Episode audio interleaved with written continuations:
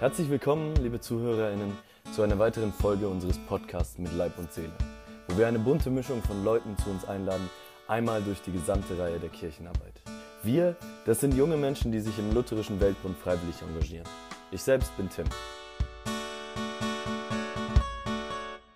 Herzlich willkommen zu einer neuen Folge. Heute sitzen wir hier in einer großen Runde zum ersten Mal mit sehr vielen Menschen zur gleichen Zeit eine relativ experimentelle Episode unseres Podcasts mit Leib und Seele. Und zwar sitzen wir hier mit ganz vielen ehemaligen Mitgliedern unseres Jugendausschusses des DNKs, des Deutschen Nationalkomitees des Lutherischen Weltbundes. Wir haben Menschen hier, die wirklich eine ziemlich lange Zeit quasi ähm, überblicken können, die sie im Lutherischen Weltbund gearbeitet haben. Und zwar geht das Ganze los mit der zehnten Vollversammlung des Lutherischen Weltbundes in Winnipeg in Kanada. Diese fand statt unter dem Thema For the Healing of the World, zur Heilung der Welt. Hier waren zwei Mitglieder unseres Jugendausschusses mit dabei, und zwar Thomas Jentsch und Lars Holstenkamp. Und danach ging es weiter sieben Jahre später mit der Vollversammlung in Deutschland, in Stuttgart, zum Thema Give us today our daily bread. Unser tägliches Brot gib uns heute.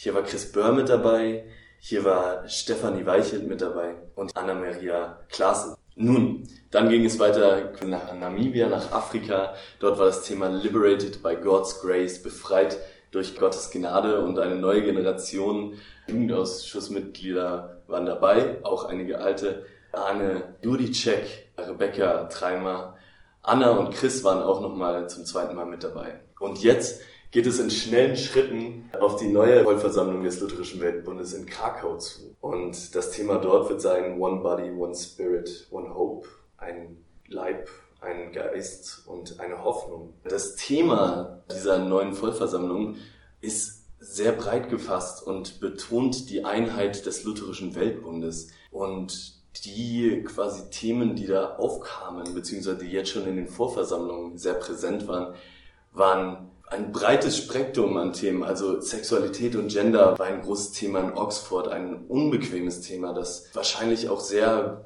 ja, schwierige Gespräche wieder zutage bringen wird in, in Krakau. Es wurde geredet über jüdisch-christlichen Dialog und natürlich wird das Thema Auschwitz eine große Rolle spielen, weil die ganze Vollversammlung nach Auschwitz fahren wird. Mich würde gerade interessieren, was für spannende und kontroverse Themen in diesen letzten 20 Jahren lutherischen Weltbundes so aufkamen. Und ich glaube, wir haben hier sehr viel Expertise, die das Ganze überblickt. Und ich würde mich gerne mal an Thomas und Lars richten und euch beide fragen, was war denn in Winnipeg das Hot Topic? Das Thema menschliche Sexualität war schon ein Thema und äh, ging sehr hoch her mit schwierigen Diskussionen. Das hat sich, glaube ich, auch nicht verändert, äh, wenn ich das so wahrnehme von den Erzählungen. Tatsächlich im Rahmen des Plenums der Vollversammlung bis hin zu persönlichen Bekenntnissen, was ja eine schwierige Atmosphäre auch geschaffen hat, äh, weil man gemerkt hat, dass es sehr unterschiedliche Betroffenheiten, Perspektiven auf dieses Thema gibt und es teilweise sehr klare, resolute Positionen auch schon gab. Insofern bin ich damit sehr gemischten Gefühlen, was dieses Thema angeht, ausgegangen. Ähm, aber es gab natürlich auch andere Themen. Ein Thema, was mich als Ökonom sozusagen bewegt hat, auch zu der Zeit war es eben das Thema Globalisierung, über das diskutiert worden ist. Wir hatten bei der Jugendvollversammlung noch einige andere Themen äh, und damals war tatsächlich das Thema HIV-Aids eines. Vielleicht dazu gleich eine kurze Nachfrage. Was wurde über die Globalisierung diskutiert? Also inwiefern war das irgendwie ein, ein Thema, worüber man in diesem Kontext vom Lutherischen Weltbund sprechen musste? Ja, also es geht ja um Fragen von Gerechtigkeit auch und, und wie gestalten wir unser Wirtschaftsleben.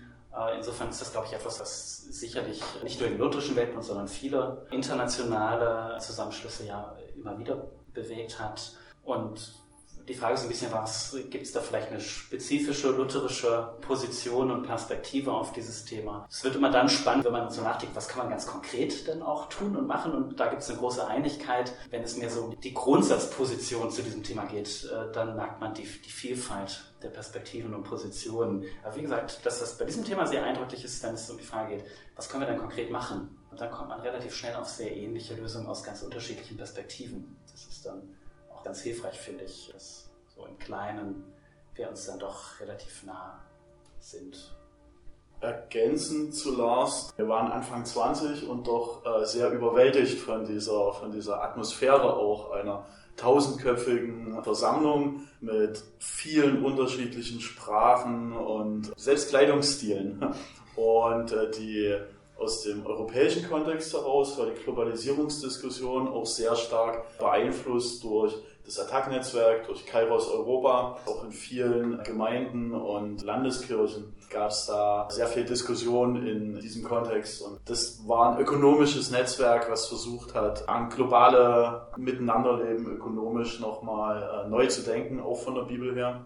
Jenseits des ökonomischen Themas hatte ich auch den Eindruck, dass die Vollversammlung auch noch stark geprägt war von der gemeinsamen Erklärung zur Rechtfertigungslehre, die ein paar Jahre vorher mit den römisch-katholischen Brüdern und Schwestern verhandelt wurde. Was für mich persönlich auch sehr beeindruckend war, in Winnipeg war auch die Frage, wie christliche Traditionen in indigenen Völkern eine Rolle gespielt haben in ihrem Leben, in ihrer äh, Geschichte und eben nicht nur in dem kanadisch-indigenen Kontext, sondern eben auch dann waren äh, Samen, die über, also aus Finnland, indigene Bevölkerung, die über ihre jahrhundertealte christliche Tradition gesprochen haben und in einen Austausch gekommen sind.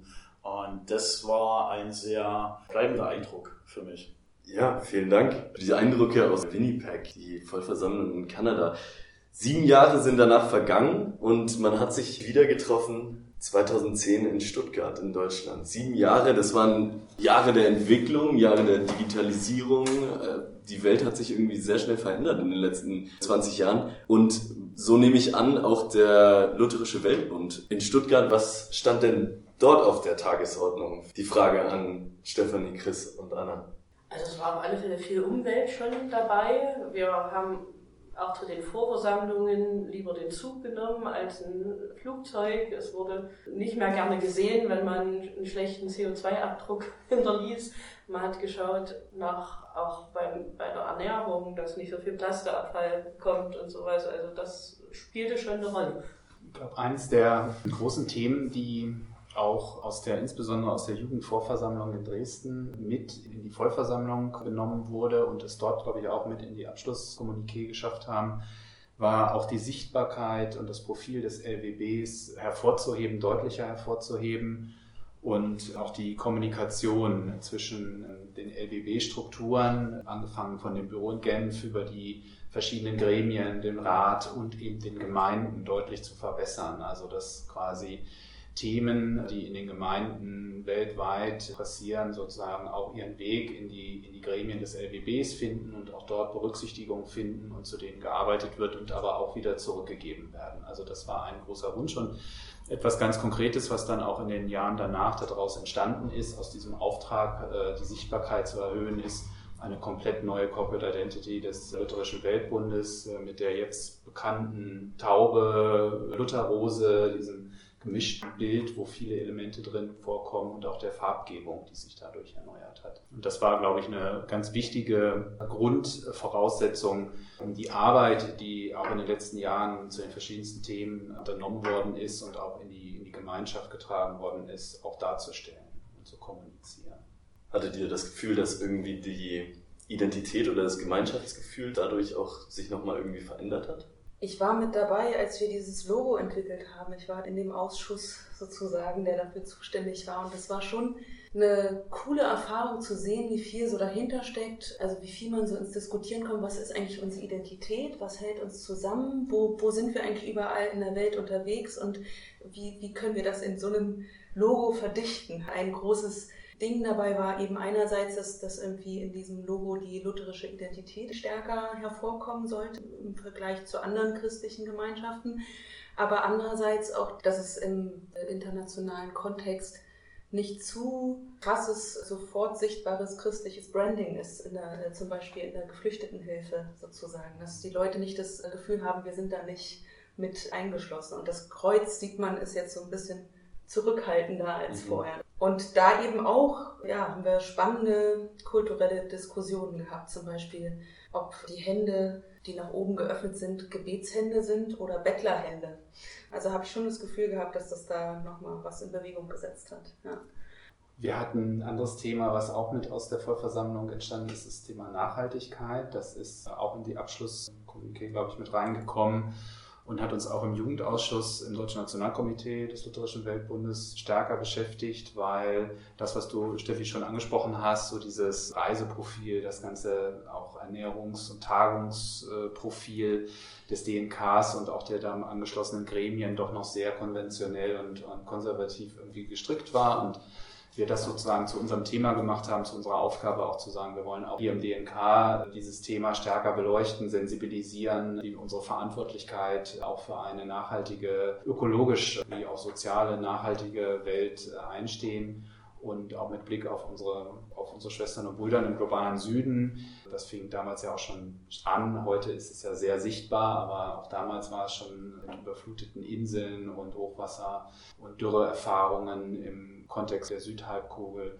dass sozusagen die, wir gesagt haben, unsere Verantwortung ist es, dass wir hier quasi einen anderen Lebensstil einleiten, auch wenn das schwierig sein wird und auch Überzeugungsarbeit braucht und Zeit braucht, aber wir müssen damit anfangen und wir als die Gremien sind da die ersten, die damit auch, auch anfangen müssen. Auch schon dafür geworben haben, Sitzungen auf einer videobasierten Version zu machen. Ich weiß, das ist alles vor Corona, also das hat es ja im Grunde genommen dem, dem Ganzen so Booster gegeben, aber ich weiß, dass wir es versucht haben, im Kirchenamt dann irgendeine Videokonferenz zu machen, die Personen zuzuschalten, ganz experimentell mit nicht vorhandenem oder nicht gut vorhandenem Equipment da irgendwie mal ein Zeichen zu setzen. So, das waren so die ersten Anfänge. Da waren wir wirklich Vorreiter, würde ich sagen. Witzigerweise auch diese Digitalisierung von Sitzungsunterlagen, ne, was ja. ja. einfach völlig normal ist. Das war ein Riesenakt, das mhm. einzufordern. Stimmt. Es lief dann so, dass die teilweise dann ausgedruckt und nochmal eingescannt wurden im Sekretariat. Aber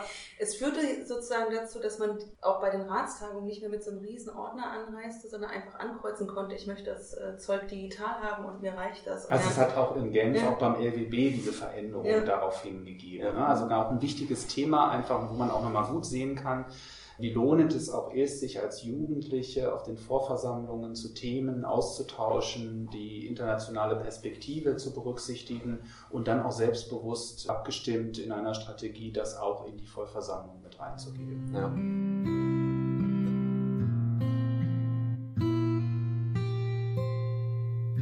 Ihr habt ja beide sozusagen den Weg dann von Stuttgart nach Windhoek im LWB irgendwie mitbekommen und mitbegleitet. In Windhoek kam dann noch Arne mit dazu. Wurde das Ganze dann auch aufgenommen in diesen Jahren und hat man dann auch es geschafft, eine nachhaltigere Vollversammlung zu gestalten nach eurem Empfinden? Das ist eins der großen Diskussionspunkte im Vorfeld war, kriegen wir es hin, für alle Delegierten gleichzeitig ein stabiles WLAN im Veranstaltungszentrum herzustellen. Und ich glaube, das hat sich in der Praxis dann so ein bisschen mal so, mal so. Ne? Also ich, äh, ich weiß, dass es nicht immer gut lief, aber das ist natürlich eine Voraussetzung, wenn ich sage, ich will eine digitale Veranstaltung oder eine papierlose Veranstaltung durchführen, dann brauche ich natürlich auch das entsprechende Equipment vor Ort. Und das hat die Ljubljanische Lutherische Kirche vor Ort schon vor Herausforderungen gestellt, das auch zu gewährleisten. Und der LBB hat dann natürlich gesagt, gut, wir müssen uns darauf verlassen können. Läuft das oder läuft das nicht? Und wir haben gesagt, wir schaffen das. Es war dann allerdings so ein bisschen, ich glaube, da wird da vor Ort dann doch nochmal sehr schnell sehr viel ausgedruckt, so, weil es einfach noch nicht lief. Das wäre die spannende Frage für Krakau, ist das jetzt behoben? Was aber auf jeden Fall sich geändert hat, ist, dass es irgendwie verstärkt darauf gesetzt wurde, zum Beispiel Wasser, dass jeder seine eigene Wasserflasche hat, dass es ja. Coffee-to-go-Becher gibt, dass also so auf solchen Ebenen auch drüber nachzudenken wo wir nachhaltiger sein können. Eine Forderung war auch von uns als Jugend in äh, Stuttgart, einen fleischfreien Tag pro Sitzung äh, zu machen. Ich weiß nicht, ob das in Windhoek umgesetzt wurde. Ich glaube nicht. Ne? Was waren dann so große Topics in Windhoek? Die Vollversammlung stand natürlich in einem ganz besonderen Licht aufgrund der Tatsache, dass es das Jahr 2017 war und 500 Jahre Reformationsjubiläum gefeiert wurde aber gar nicht dort, wo irgendwie die Reformation entstanden ist, sondern ganz bewusst auch an einem anderen Ort auf der Welt, nämlich in ähm, Namibia. Und das Thema war ein ganz klassisches, was viel mit der lutherischen Identität auch zu tun hat, nämlich die Frage nach Gnade Gottes. Und ähm, Gnade ist natürlich so ein aufgeladenes theologisches Wort, aber was bedeutet das eigentlich, wenn wir äh, ja, befreit sind und äh, wie wirkt sich das auf unser Leben aus? Wie gehen wir um mit der Umwelt? In der wir leben. Also das war auch ein, ein großes Thema der Umgang mit der Schöpfung. Eine andere Besonderheit war natürlich noch der lokale Kontext, denn wir waren ja in Namibia und insbesondere für uns als deutsche Mitgliedskirchen im Lutherischen Weltbund besonders sensibel aufgrund der kolonialen Vergangenheit in Namibia. Und das hat an der einen oder anderen Stelle doch Raum eingenommen, auch die Diskussion darüber, weil es zu dem Zeitpunkt nämlich äh, Verhandlungen gab zwischen Namibia und der Bundesrepublik in Bezug auf finanzielle Entschädigung oder wie man damit umgeht. Und das hat auch die Hauptversammlung ein, ein bisschen äh, geprägt, das Thema. Nun ist es ja auch so, dass der Lutherische Weltbund mehr ist als quasi, man setzt sich zusammen und man spricht über weltliche, irgendwie globale politische Themen und man führt da spannende Diskussionen und man streitet und man muss das aushalten irgendwie, sondern ein großer Teil des Lutherischen Weltbundes, glaube ich, in unserer aller Erfahrung ist ja auch einfach die, die Begegnung, die Begegnung mit neuen Arten Glauben zu leben, mit neuem Essen, mit ähm, Menschen, die irgendwie anders ticken und sich da quasi näher zu kommen und sich gegenseitig versuchen zu verstehen. Da würde mich interessieren, was denn irgendwie eindrückliche Momente waren in euer aller LWB-Karrieren sozusagen, eindrückliche Menschen, eindrückliche Gottesdienste, auch Ratstagungen oder, oder ähnliches. Also zwei Sachen, weil es vorhin schon mal um die Diskussion um die menschliche Sexualität ging und dass sich das eigentlich durch die Jahre durchgezogen hat, war bei uns dann im Rat ein ganz starker Impuls zu sagen, passt auf, wir holen das von den Konferenztischen weg. Es ist kein Thema, was wir an so einem Tisch diskutieren können und danach ein Papier veröffentlichen, sondern wir haben ein sogenanntes Emmaus-Gespräch geführt. Das heißt, wir sind zusammen auf dem Weg, wir wissen noch nicht genau, wo es hingeht, aber wir versuchen uns immer wieder drüber zu unterhalten. Das hat auch eine Verständigung über grundlegende hermeneutische Fragen geführt. Und wir haben dann so eine Form gefunden, dass wir uns in kleinen Gruppen zusammengefunden haben. Und ein starker Moment war da eben, dass wir verschiedene Blumen hatten auf einem Tisch. Und jeder aus der Gruppe, wir waren immer zu siebend, also aus jeder Region eine Person.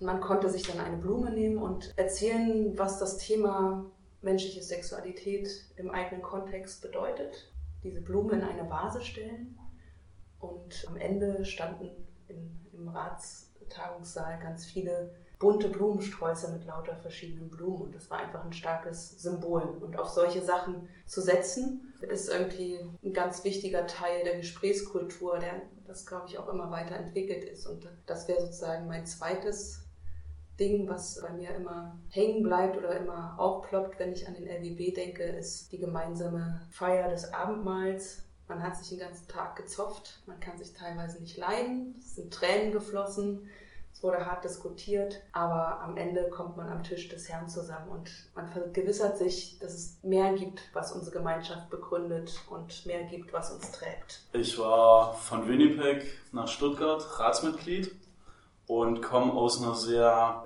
politischen christlichen Jugendarbeit. Da hat mir die Arbeit oder das Engagement im Lutherischen Weltbund auch nochmal diese ganze spirituelle Dimension eröffnet. Also ein Geist, aber viele Glieder, unterschiedliche Gottesdienstformen, unterschiedliche Gebetsformen, die ich bis dahin nicht kannte und dann also für mich persönlich auch sehr bereichernd empfunden habe. Dann eben auch wieder in meine Junggemeinde, in meine landeskirchlichen Gremien konnte ich das auch immer wieder einbringen und auch wieder was zurücknehmen, wie, wie ich das erlebe und habe dadurch also einen intensiven auch geistlichen Austausch erlebt. Und da, wie Anna das gesagt hat, eben das zentrale Element im Lutherischen Weltbund ist eben diese Abendmahls- und Kanzelgemeinschaft. Da kommen wir zusammen, äh, nicht in der Kirchenpolitik, nicht in den harten Auseinandersetzungen um, um weltliche Themen, sondern wir am Tisch des Herrn bei den Ratstagungen jeden Abend wieder zusammen und äh, als kleine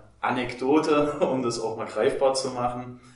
Ich bin in einem Kirchensteuersystem groß geworden. Na, da ist der Lohnzettel und da steht drauf, wie viel ich an Kirche bezahlen muss. Und bei einer Ratstagung in, in Afrika, in Tansania, habe ich da vollkommen andere, auch Kirchenfinanzierungsmodelle kennengelernt. Da das sind die Gemeindemitglieder zum Sonntagsgottesdienst, die haben äh, Hühner und Zuckerrohr in die Kollekte gegeben und dieses ganze Sammelsurium an Zeug ist dann nach dem Gottesdienst auktioniert worden, wo ich mich auch rege dran beteiligt habe. Zuckerrohr ist unglaublich lecker. Und, und so hat Kirche sich dann die Gemeinde dann finanziert, weil ja viele Naturalien eben äh, eingebracht haben in ihre eigene Gemeinde. Und da war ich äh, unglaublich fasziniert, weil ich das überhaupt nicht kannte bis dahin. Anna, du hattest das vorhin erwähnt, was auch immer sehr eindrücklich ist, tatsächlich ähm, dann das Vaterunser in ganz unterschiedlichen Sprachen zu hören, auch wenn man gelegentlich mal aus dem Takt gerät, wenn man das in einer ganz anderen Sprache hört und vielleicht auch in einem ganz anderen Tempo hört. Also ich war gelegentlich erstaunt, wie schnell man durch sein kann mit dem Vaterunser in einer anderen Sprache. Das ist auch immer wieder sehr eindrücklich eigentlich das Gleiche zu beten, aber doch eben in ganz unterschiedlichen Sprachen, Geschwindigkeiten. Auf Deutsch braucht man tatsächlich recht lange. Ich, ich glaube, es ist, man kann es in Deutsch auch sehr schnell beten, wenn man das will, aber das tun wir üblicherweise nicht. Und äh, daran sieht man, glaube ich, dass es sehr unterschiedliche Traditionen gibt. Und die Finnen sind immer als letztes fertig. ich erinnere mich vor allem an Begegnungen. Das können manchmal auch ganz kleine, unscheinbare Begegnungen sein, aus denen sich aber etwas Größeres ergibt. Also eine Begegnung ist mir noch sehr präsent und zwar in Namibia. Wir waren einen Abend in ja, lokale Kirchengemeinden in der Nähe von Windhoek eingeladen und dann, äh, wir wussten gar nicht, was uns da erwartet. Die Jugenddelegierten waren da eingeladen und dann standen wir auf einmal auf einer namibianischen Hochzeitsfeier und äh, fühlten uns etwas unwohl, weil wir da äh, auf einmal der Fokus waren und das Hochzeitspaar nur die zweite Rolle spielte und alle auf uns zukamen und uns ins Gespräch kommen wollen. Das war äh, sehr eindrücklich und sehr amüsant. Und das Hochzeitsbuffet war auch sehr lecker. ja, und äh, eine andere Begegnung, die mich auch sehr geprägt hat, ist tatsächlich die, dass ich bei der Vollversammlung in Windhoek auch ähm, meine Frau kennengelernt habe. Ganz unscheinbar und ich hätte nie gedacht, dass ich nach Namibia reise und dort irgendwie die, äh, meine Frau kennenlerne und die Liebe meines Lebens. Und das sind dann so Gegebenheiten, die sich da ja, ergeben. Und es sind ähm, schöne Dinge, schöne Begegnungen und Beziehung, die da auch entsteht im wahrsten Sinne des Wortes, aber auch ja, ein, ein Austausch, den es braucht in dieser Gemeinschaft. Ich glaube, das Stichwort Gemeinschaft, das kann man gar nicht groß oder dick oder fett genug unterstreichen, sowohl innerhalb der jugendlichen Kontexte als auch darüber hinaus im, im allgemeinen kirchlichen Kontext, auch mit ganz unterschiedlichen Personen, wo man die Chance hat, zusammenkommen kann, ins Gespräch kommen kann. Da gehören auch Bischöfe dazu aus allen Teilen dieser Welt, die man sonst so wahrscheinlich nicht treffen würde und sehr gute Gespräche führen kann und wichtige Impulse auch geben kann und nehmen kann. Also das Geben und Nehmen in dieser Gemeinschaft, das ist in, in diesem LWB-Kontext auch sehr gut möglich, sehr einfach, sehr ungezwungen auch. Und das ist was, was ich immer geschätzt habe, egal ob es jetzt im Rahmen von Vollversammlungen oder Vorversammlungen oder verschiedensten anderen Veranstaltungen ist, auch im Rahmen des DNK-Arbeit. Und insofern haben sich viele auch ganz unerwartete, ungezwungene Momente auch im, sagen wir mal, freien, lockeren Austausch am Abend ergeben, an die man gerne zurückdenkt und immer wieder so Momente hat, die einen schon auch prägen und auch irgendwie aufs Leben mit anders nochmal vorbereiten. Prägung ist ein gutes Stichwort. Jetzt sind viele von euch schon ziemlich lange auch nicht mehr so direkt involviert. Tatsächlich waren ja alle irgendwie sehr viele Jahre in dieser Arbeit tätig. Ich frage mich, was bleibt denn langfristig? Ich glaube, es ist so ein, ein Bewusstsein, was man geschaffen hat, eine gewisse Sensibilität für unterschiedliche kirchliche Kontexte. Der Kontext, in dem ich groß geworden bin, die Frömmigkeit, die Spiritualität, nicht die einzige ist, auch in Bezug auf die eigene Konfession. Also lutherisch zu sein kann ganz vielfältig sein, in ganz unterschiedlichen Kontexten auf der Welt. Und dafür ein Gespür zu gewinnen, ist, glaube ich, etwas ganz Wichtiges äh, und, und Wunderbares. Und man lernt auch etwas über die eigene Position. Und das bedeutet nicht, dass man alles andere gut finden muss. Und da gibt es auch sicherlich Streitereien. Ja, dass man da im Gespräch, im Austausch bleibt. Das ist, glaube ich, man ringt mit seinem Glauben. Ne? Ja, das ist um bei den Ratstagungen, das ist nur Weltebene und da kommen die ganzen schwierigen Fragen auf den Tisch.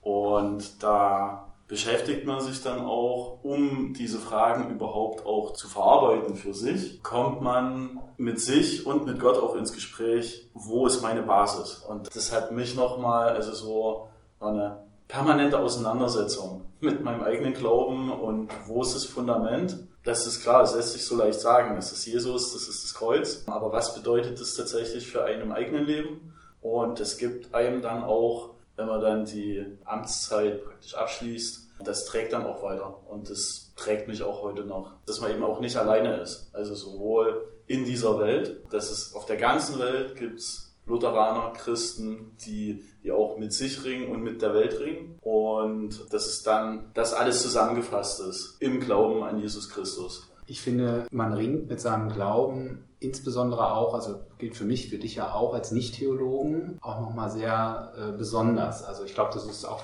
alle, die mit theologischem Hintergrund teilnehmen an LBB-Kontexten, schon auch immer an Grenzen kommen. Aber das ist nochmal anders, wenn man sozusagen ein, als Nicht-Theologe eben in solchen Gremien dabei ist und auch auf Vollversammlungen oder anderen Kontexten eben auf Menschen trifft, die einen ganz anderen Schwerpunkt setzen in ihrem Glauben und den dann eben über diesen LWB-Kontext eben auch austauschen können. Eine andere Sache, die ich finde, die schon auch wichtig ist, ist, dass wir ja alle auch eine gewisse Persönlichkeit mitbringen, schon wenn man in den Jugendausschuss oder auch in den LWB dazukommt und dass diese Persönlichkeit und diese Fähigkeiten, die man mitbringt, auch etwas ist, das eben in die Weiterentwicklung und insbesondere auch des Jugendausschusses eben gegeben werden. Es sind unterschiedliche Positionen und Perspektiven, die ja dann dazu führen, im Verlauf und auch über die Zeit, dass sich so ein Ausschuss oder ein Gremium auch innerhalb des DNKs und auch innerhalb des LWBs weiterentwickelt und auch in einer gewissen Weise auch eine, Art Role Model ist vielleicht für andere LWB-Regionen, deren Jugend und Jugendverbände. Und das finde ich ist eine ganz wichtige Perspektive auch, die man nicht unterschätzen. Was du gesagt hast über dieses unsichtbare Band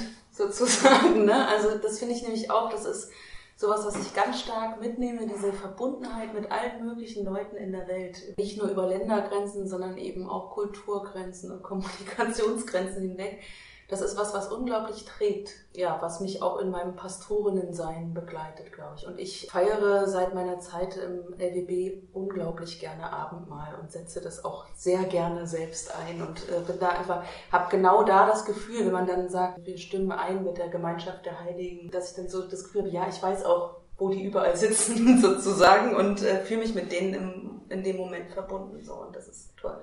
Nun ist seit der letzten Vollversammlung in Windhoek ja auch einiges passiert. Es sind sechs Jahre vergangen und jetzt stehen wir ganz kurz vor Krakau. Rebecca, vielleicht, wenn wir zurückblicken, was ist denn so in den letzten Jahren passiert in der LWB-Sphäre? Also in Windhoek selbst wurde die Jugendpartizipation nochmal stark gemacht, dass eigentlich jedes kirchenleitende Gremium in jeder Mitgliedskirche des LWB 20% Jugendbeteiligung haben sollte. Also das ist keine neue Erfindung, die gab es schon seit 30 Jahren im LWB, diese Forderung. Aber das ist irgendwie nochmal sehr stark gemacht worden auf dieser Vollversammlung, sodass wir das in unseren Berichten an die Landeskirchen tragen konnten. Die, der Austausch innerhalb des Jugendausschusses hat dafür auch gesorgt, dass wir uns gegenseitig inspirieren konnten mit Anträgen, die man stellen konnte in den Jugendgremien und das auch einbringen konnte in den Synoden. Und das hat tatsächlich auch dazu geführt, dass wir jetzt verfasste Jugendpartizipation haben, dass wir feste Sitze haben und auch Jugendquoten in, in verschiedenen Landessynoden, was ja schon ein sehr großer Erfolg ist, dass man da nicht jedes Mal wieder bitte, bitte machen muss oder nochmal sich beweisen muss, dass man ja doch eigentlich schon sehr gut mitreden kann.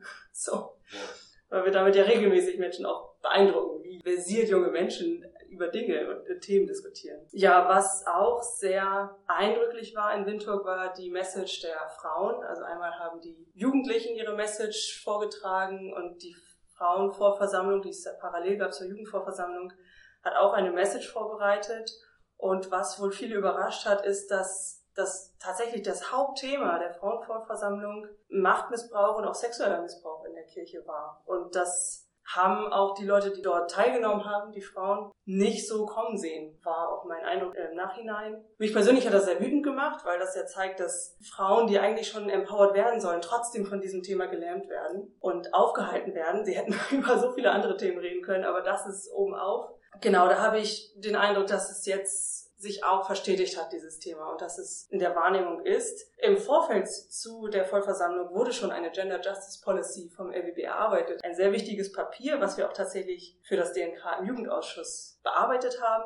Und dort eingebracht haben in das DNK. Und dann gab es auch mal einen deutschen Ausschuss, der sich damit befasst hat, quasi eine deutsche Handreichung gearbeitet hat. Als dritten Punkt könnte man den, den Nachhaltigkeitsaspekt auch nochmal nennen, weil ja doch dann auch viele Leute aus Europa, die sich in Stuttgart dafür stark gemacht haben, dass die Leute mit dem Zug anreisen, nun nicht mit dem Zug anreisen können, weil Namibia doch ganz schön weit weg ist. Und das hat für doch für einige für Unbehagen gesorgt, dass man diesen Flug auf sich nimmt und ob das jetzt gerechtfertigt ist, diese Vollversammlung. Also dass die Sensibilität dafür ist weiterhin da und auch im Jugendausschuss noch. Also wir sind im Vollversammlungsausschuss auch immer wieder sehr laut und sagen, dass jetzt denkt noch mal genau drüber nach, ob ihr fliegen müsst oder ähm, ob man die Anreise nach dem Programm richten muss oder vielleicht eher andersrum, dass man erst ein ökologisches Setting plant und dann das Programm darauf.